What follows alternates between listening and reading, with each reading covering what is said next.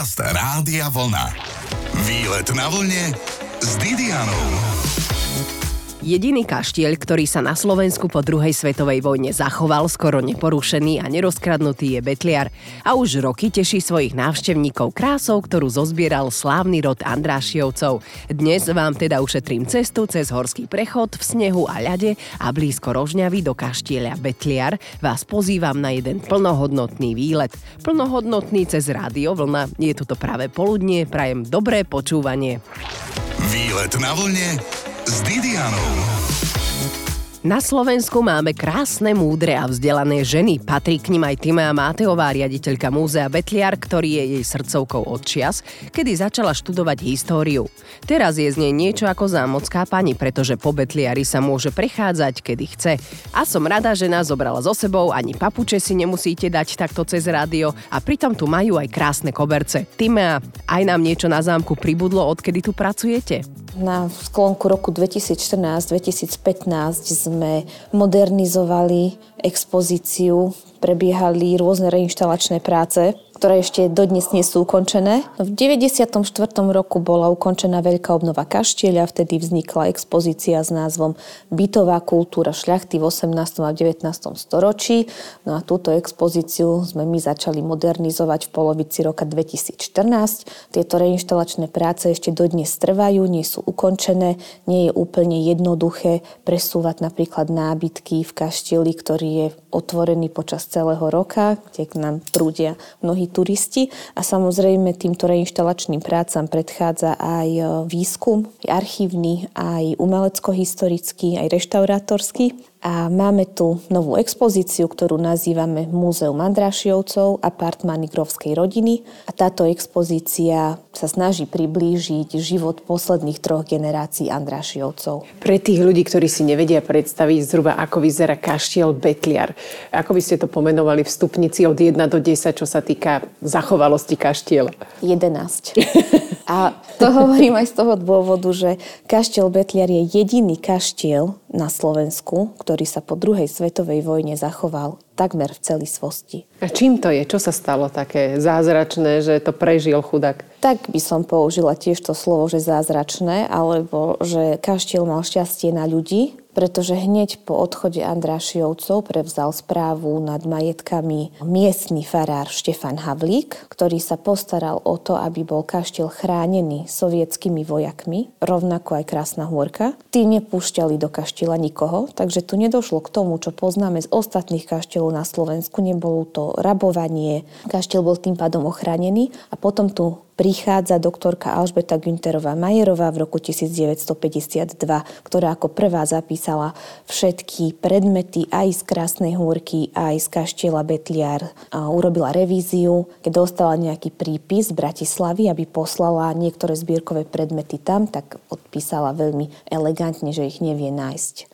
Tým pádom ich ušetrila. A zostali tu? A zostali tu. Mohli tu ostať. Nevyskytli sa u nikoho na chate, niekoho z vedenia. No vynikajúce, čiže kaštiel je stále vo veľmi dobrej kondícii, čo v podstate zistíte hneď ako vstúpite tými hlavnými dverami dnu. Vchodové dvere lemujú dve zaujímavé sochy čo sú to? Sú nejaké múzy alebo... Sú to predmety, ktoré si so sebou doniesol pán tohto kaštieľa, grof Emanuel Andraši, známy ako železný grof kvôli svojim aktivitám v hutníctve a v baníctve.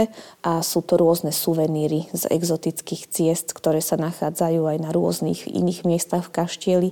No, návštevníci nám častokrát hovoria, že majú taký pocit, ako keby tu tí Andrašiovci stále žili, ale len sú povedzme niekde v parku alebo na poľovačke a to je presne to, čo chceme sprostredkovať aj návštevníkom tú atmosféru a je to naozaj niečo výnimočné, čo človek nezažije na Slovensku nikde inde. Poznáme aj iné interiérové múzea, ale to sú väčšinou zvozové miesta. To sú miesta, na ktoré sa zvážali predmety, nábytky, obrazy, z iných miest. Dnes je to už ťažko vystopovateľné, že odkiaľ vlastne boli donesené, pretože tam tá dokumentácia značne chýba a ten Betliar je naozaj výnimočný a unikátny. Prichádzame sa po kaštieli Betliar po stopách Andrášiovcov, možno aj Oliver spozornil. Zostaňte na vlne, o chvíľku pokračujeme. Počúvate výlet na vlne s Didianou. Kaštiel Betliar je tak historicky zachovaný, až sa sem určite aj filmári radi vracali. Našou sprievodkyňou je jeho aktuálna šéfka Timea Máteová. Čo sa tu nakrúcalo, spomeniete si? Bolo to už pred niekoľkými rokmi, ale ako keby to bolo včera. Niektorí moji kolegovia si vyskúšali aj drobné herecké úlohy. Nech sa páči, no. Boli sme prekvapení, ako veľmi to fungovalo. Napriek tomu, že ten štáb pri natáčaní posledného seriálu mal až 150 členov, ale tá spolupráca bola veľmi dobrá. Si myslím, radi by sme si to niekedy možno v budúcnosti zopakovali. A ktoré to boli teda diela? Pamätáte si tie filmy, to respektíve bol, seriály? Naposledy to bol seriál 1890. Sme vo vstupnej hale, kde je veľké množstvo obrazov na stenách s podobizňami rôznych ľudí. Predpokladám, tým, že sú to Andrašievci, je tak? Áno, sú to Andrašievci. Rodina pochádza zo sedmohradskej obce Čík Sentkiraj to je dnešné Rumunsko. Táto obec sa dostala aj do ich erbu. Je to ich predikát Čík Sent Kiraj et Krásna Hôrka. Prichádzajú do Uhorska približne v polovici 16. storočia a vidíme ich tu na obrazoch. Nie všetkých vieme identifikovať, ale vieme napríklad, že pán v modrom kabatiku je Leopold Andráši, ktorý bol zakladateľom anglického parku. Ten sa nachádza okolo kaštieľa. Pôvodne mal až 80 hektárov. Nachádzajú sa v ňom rôzne drobné stavby, ale aj najvyšší umelý vodopád na Slovensku, ktorý má výšku 9 metrov. A pod týmto vodopádom chovali Andrášiovci ľadové medvede, čo je úplne unikát, pretože zatiaľ nepoznáme iný príklad súkromného chovu ľadových medveďov. Výborne. A dúfam, že tu nepretrvali a nebehajú niekde po horách okolo, že ich teda nikto nevidel. Ľadový vodopád je v tejto chvíli zamrznutý alebo vypnutý? Alebo... Je zamrznutý a Áno. je to dosť pôsobivý pohľad pohľad. Pôjdeme si ho určite radi pozrieť. Momentálne stojíme uprostred galérie predkov. Je to časť kaštieľa, ktorá patrila medzi najreprezentatívnejšie priestory. A tu bol samotný návštevník alebo host Andrašiovcov konfrontovaný s ich bohatstvom, pretože v tejto časti kaštieľa, to nám dokumentujú historické fotografie, boli ich honosné textílie, rôzne trofeje, vypreparované zvieratá aj z domácich, aj z exotických poľovačiek, rôzne zbranie a tu si mal ten návštevník uvedomiť, že kam vlastne prišiel, na aké dôležité miesto a do akej dôležitej rodiny. Sú tu v tejto chvíli aj rôzne brnenia, to je pôvodne, ako tu boli vystavené, alebo to je namiesto tých vypreparovaných zvierat, títo rytieri? Bolo to tu a zaujímavosťou je, že sú to maškárne kostýmy na ples, ktorý sa konal v Budapešti v roku 1902 a bola doba Mateja Korvína. Mm-hmm. Z tohto podujatia sa nám zachovali aj historické fotografie. Ako je dobré mať niekedy maškárne plesy. Vchádzame cez veľké presklené a drevené dvere do salónika. Predpokladám, že sa volá Červený. Áno. Lebo všade sú tu na stenách červené tapety a krásne červené závesy. No, je to príjmací salón, kde príjmal grof svojich hostí. Riešila sa tu politika, obchodné vzťahy, spoločenské udalosti. Na stenách vidíme aj majiteľov tohto kaštieľa. Bol to grof Emanuel Andráši, železný grof. A oproti je to jeho brat Julius Andráši, ktorý bol kancelárom v Rakúsko-Uhorsku, jeden z najslavnejších Andrašiovcov. Minulý rok sme oslavovali 200 výročie jeho narodenia a celý rok sa niesol v znamení týchto oslav. Fešak to bol človeče. Uh, áno. Súhlasíte? Súhlasím. Je to, je, tiež patril k vášmu vkusu, áno? Fešákov nikdy nie je dosť, aj keď už zdobia iba steny kaštieľa Betliar, kde dnes výletujeme. Zostaňte na vlne. Výlet na vlne s Didianou. Šikovných majstrov maliarov nie je veľa a sme radi, ak zoženiem niekoho, kto nám steny vymaluje na bielo. Medzi slávnych maliarov patrí aj Žigmund Vajda. Akurát, že Žigo maľoval fresky v kašteli Andrášievcov v Betliari a na výlete na vlne obdivujeme jeho nádherné dielo na strope v červenom salóniku. Našou sprievodkyňou kaštieľom je aj Timea Máteová. V tejto miestnosti ešte aj portrét jedného, podľa môjho názoru, jedného z najzaujímavejších Andrášiovcov. Bol to grof Gejza Andráši, ktorý bol predposledným majiteľom tohto kaštieľa. Bol vášnivým športovcom. Do Uhorska napríklad doniesol konské polo po vzore z Anglicka a bol to vlastne človek, ktorý prvýkrát vhodil loptu do bazéna pri prvých pretekoch vo vodnom pole. Že naozaj to bol veľmi vášnivý športovec, poľovník, umelec, aj keď nemal až také výtvar antikvárne kvality. No a v neposlednom rade aj veľmi veľký milovník žien. Áno, ako mal na to výhradné právo, však ako športovci vždy sa páčili ženám. Môžem sa presunúť aj tuto k balkóniku, alebo ako to nazvať, k loďii, kde je nenormálna socha. To sú bakanálie, oslavy, ktoré sa spájajú s pitím vína. Ale možno zaujímavý je ten pohľad z okna na časť, e, kde mal grof svoj ateliér a kde bol byt e, mladšieho grofa, e, v ktorom pobudol až dovtedy, kým sa neoženil. Aha, a to je ktorý dom? Tam teraz vy máte kanceláriu? Oproti. Máte veľmi pekné, príjemné pracovné prostredie. Tieto nábytky, to sú pozlatené nohy? Je to taká zlatá farba. Konkrétne tieto nábytky, ktoré vidíme pred sebou, tak majú nové čalunenie. Áno. To sa vlastne častokrát stávalo v tých 90. rokoch, aj keď bol kaštiel rekonštruovaný a obnovovaný, že častokrát sa siahalo na miesto reštaurovania k takým možnostiam ako nahradenie kópiami. Tapeta, ktorá sa tu nachádza, je textilná, ale nie je pôvodná a rovnako boli pri tejto príležitosti zakúpené do kaštiela aj nové koberce, ktoré sme však v roku 2015 e, vymenili za tie pôvodné. Tak na jeden sa práve pozeráme. To orientálny koberec, ktorý sme našli na povale v hospodárskej budove. Podľa čoho ste identifikovali, že patrí práve do červeného salóniku? A našťastie sme mali k dispozícii dokumentačné fotografie, ktoré zachytávajú kaštiel v stave ešte pred tou poslednou obnovou. Tá obnova bola zaiste veľmi dôležitá, pretože kaštiel bol stabilizovaný staticky, ale dnes už s odstupom rokov vieme vyhodnotiť, čo bolo nevhodné a čo možno mali robiť trošku inak. Áno, to tak býva, ale tak hlavne kaštiel nevymaľovali na bielo. Áno. Ani odstránili všetky fresky, čo je veľmi osviežujúce. Bohužiaľ, niektorým pamiatkám sa stalo aj toto. Prechádzame do ďalšej miestnosti z červeného salónika. A tu už sú rôzne také, nazvime to vitrinky, v ktorých sú, predpokladám, celkom zacné porcelány a porcelánové sety. Táto miestnosť ešte patrí medzi reprezentačné miestnosti v kaštieli. Ono totiž ten kaštiel mal rôzne trasy. Trasy, po ktorých chodilo pánstvo, hostia, trasy, po ktorých chodilo služobníctvo. Toto ešte patrí k tej reprezentačnej časti. Hostia sa presúvali cez túto miestnosť, ktorú nazývame Kunstkabinet, pretože sú tu vyinštalované možno najzaujímavejšie predmety, ktoré Andrašievci vo svojich zbierkach mali. A presúvali sa rovno do tejto ďalšej miestnosti, do herne. A v herni čakali na pokyn komorníka, ktorý ohlasoval, že obed alebo večera je pripravená. No a nevideli, čo sa deje za týmito dverami, pretože na týchto dverách je mliečne sklo a za týmito dverami je servírovacia sieň, kde služobníctvo pripravovalo už tie spomínané hlavné chody. A zaujímavosťou je, že medzi riadom a športovými trofejami sa vyníma ľudská lepka patrila vraj zbojníkovi. Viac o chvíľu. Výlet na vlne s Didianou. Nekradni, lebo si ťa vystavia vo vitríne. Kto vie, či sa toto šírilo v okolí kaštieľa Betliar, pretože po rode Andrášiovcov zostala vo vitríne kaštieľa aj lepka. Komu patrila? Hovorí riaditeľka kaštieľa Betliar Timea Máteová. Lepka patrila podľa ústnej tradície miestnemu zbojníkovi Doučikovi a sú tu rôzne porcelány. Tak to nebol svetec asi. No, aj kamenina, aj porcelán z Herendu s tzv. Andráši dekorom. Čo si zbojníka vystavovali? Chudák. To ako na odstrašenie.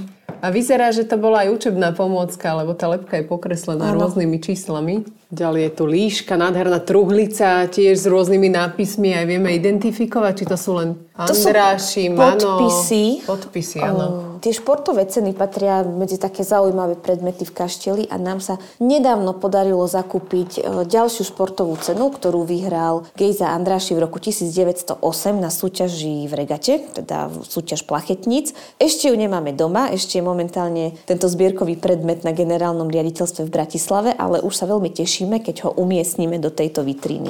Tak naozaj, ako športovci srdcom aj dušou, keď už regaty, preteky riešili ľudia z Betliara. Keď sme už spomínali tie rôzne pachy, tak v kašteli je približne 50 miestností, ale nie je tu kuchyňa. Kuchyňa bola v hospodárskej budove práve kvôli tej praktickosti, aby sa rôzne vône nešírili kaštielom. Dokonca táto kuchyňa bola dvojpodlažná, pretože zvlášť sa pripravovali jedlá, ktoré boli teplé a zvlášť studené. A z hospodárskej budovy cez celý dvor a cez toto točité schod schodisko.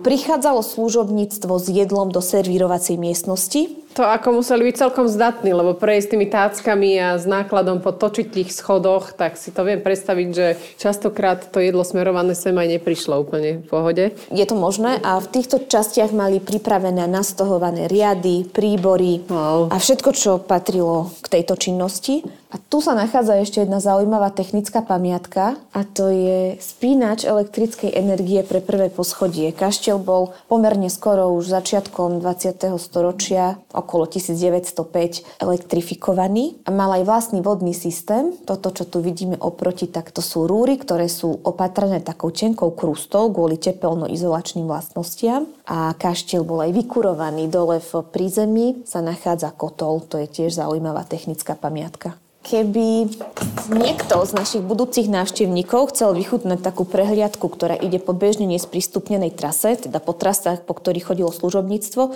tak dvakrát do roka vždy v lete ponúkame aj takýto typ prehliadky. Výborne, takže po netradičných cestách takých bežných ľudí. Áno, a, pre, a vlastne je to bežne nesprístupnená trasa. Strieborné misie, asi predpokladám, práve na nich sa servírovalo to jedlo. Je to predsa len aj nejaká piecka asi, kde sa to celé skladovalo, aby to nevychladlo? Je to niečo na spôsob dnešnej mikrovlnky. Je to ohrievač na jedlo, ktorý fungoval takou teplovzdušným systémom. Ale v tejto miestnosti sa nachádzajú aj rýchlovárne kambice, ktoré sú elektrické.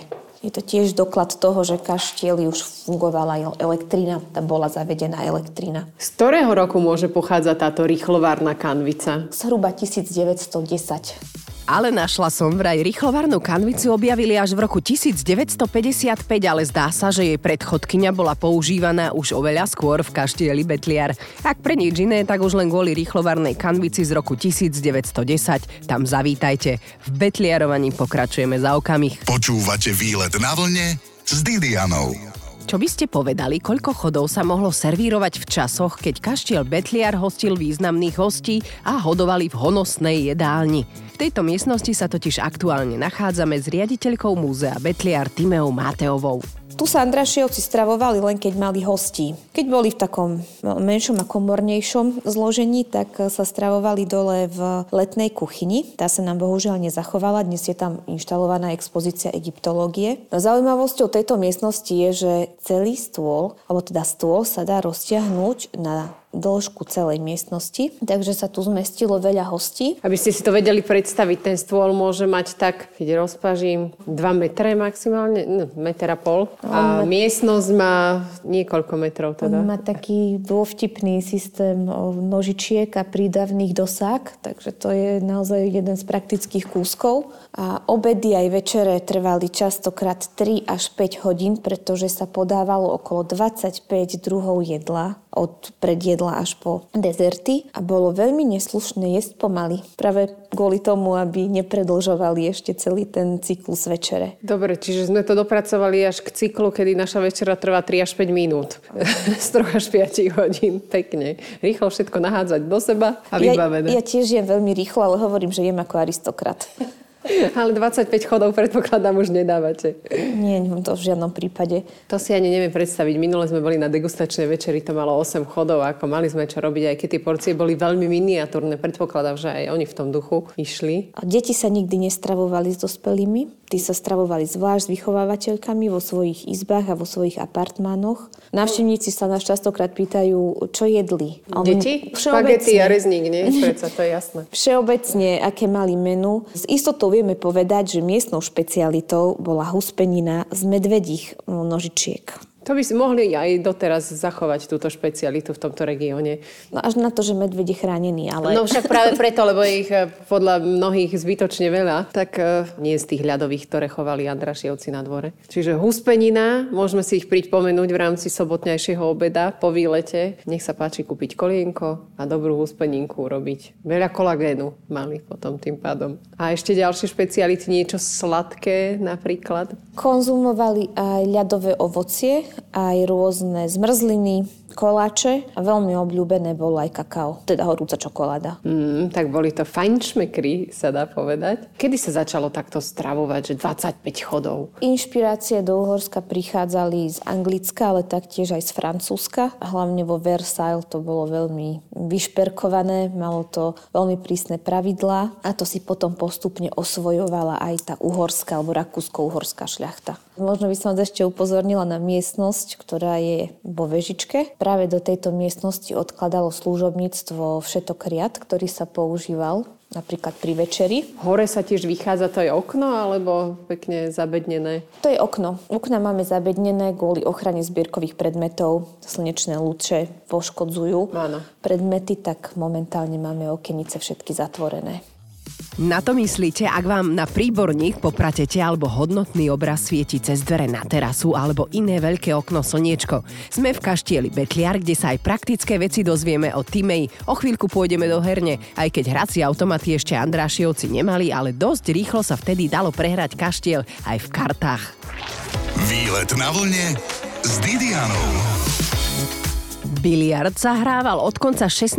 storočia a noblesný stôl na biliard, alebo ako sa vraj u nás písomne hovorí gulečník, mali aj Andrášiovci v kaštieli Betliar, kde je doteraz v miestnosti, ktorú nám predstaví Timea. Tu sme v herni, biliardový stôl má približne 150 rokov. Práve v tejto miestnosti trávili Andrašiovci a ich hostia čas po večeri. Páni fajčili cigári, ale taktiež aj dámy. Tu konzumovali dezerty a venovali sa nejakým spoločenským hrám. V tejto miestnosti je priamo vchod, alebo teda východ aj na terasu kaštieľa že v lete to mohlo byť veľmi príjemné. Určite áno, steny ochladzovali a tu na obraze je krásna hôrka? Na jednej strane je krásna hôrka a oproti je to kaštiel Betliar, sú to diela Žigmunda Vajdu, ktorý pracoval pre Andrašiovcov a je to rok 1898. No, proti máme Napoleona. To je Beethoven. Áno, to viem. To dole, dole na klavíri je Beethoven. Predpokladám, že mi na klavíri nestal Napoleon, ale tá bitka. To je bitka pri Osieku a je to obraz, ktorý si už boli viackrát pozrieť kolegovia zo Slovenskej národnej galérie a plánujeme ho zapožičať na veľkú výstavu o Turkoch, o Osmanoch, ktorú v tejto galérii plánujú. A potom sem čo zavesíte na miesto týchto obrazov? Máte nejaké repliky? Máme v depozitári zbierkové predmety, ktoré nie sú vyinštalované v kaštili a ktoré môžu prísť na ten čas práve na toto miesto.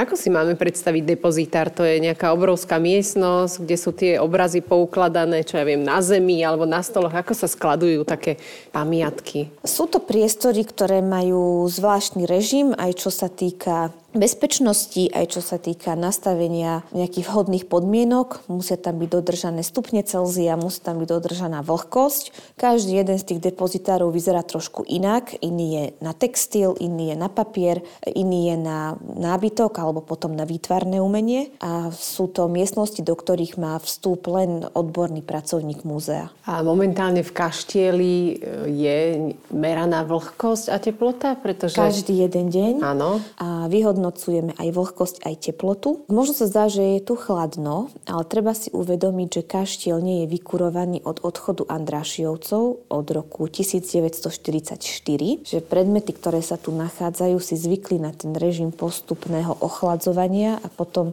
postupného oteplovania. Takže im to neškodí Nie, nie, nie. však sú A- stále vo veľmi dobrej kondícii. Pozerám, že naozaj je to veľmi krásne zachované. Odborní pracovníci, kurátori majú na starosti, aby kontrolovali zbierkové predmety aj v depozitároch a aj v samotnom kaštieli. Mnohí si nevieme zvyknúť na zimu, ale vzácne artefakty a nábytky v Betliari si zvykli. Tak sa dobre oblečte, ak pôjdete na výlet do nášho najzachovalejšieho zámku, aby ste neprechladli, ako sa mi to podarilo a môžete aj pekne však do kaštieľa Betliar sa chodí za životom aristokratov.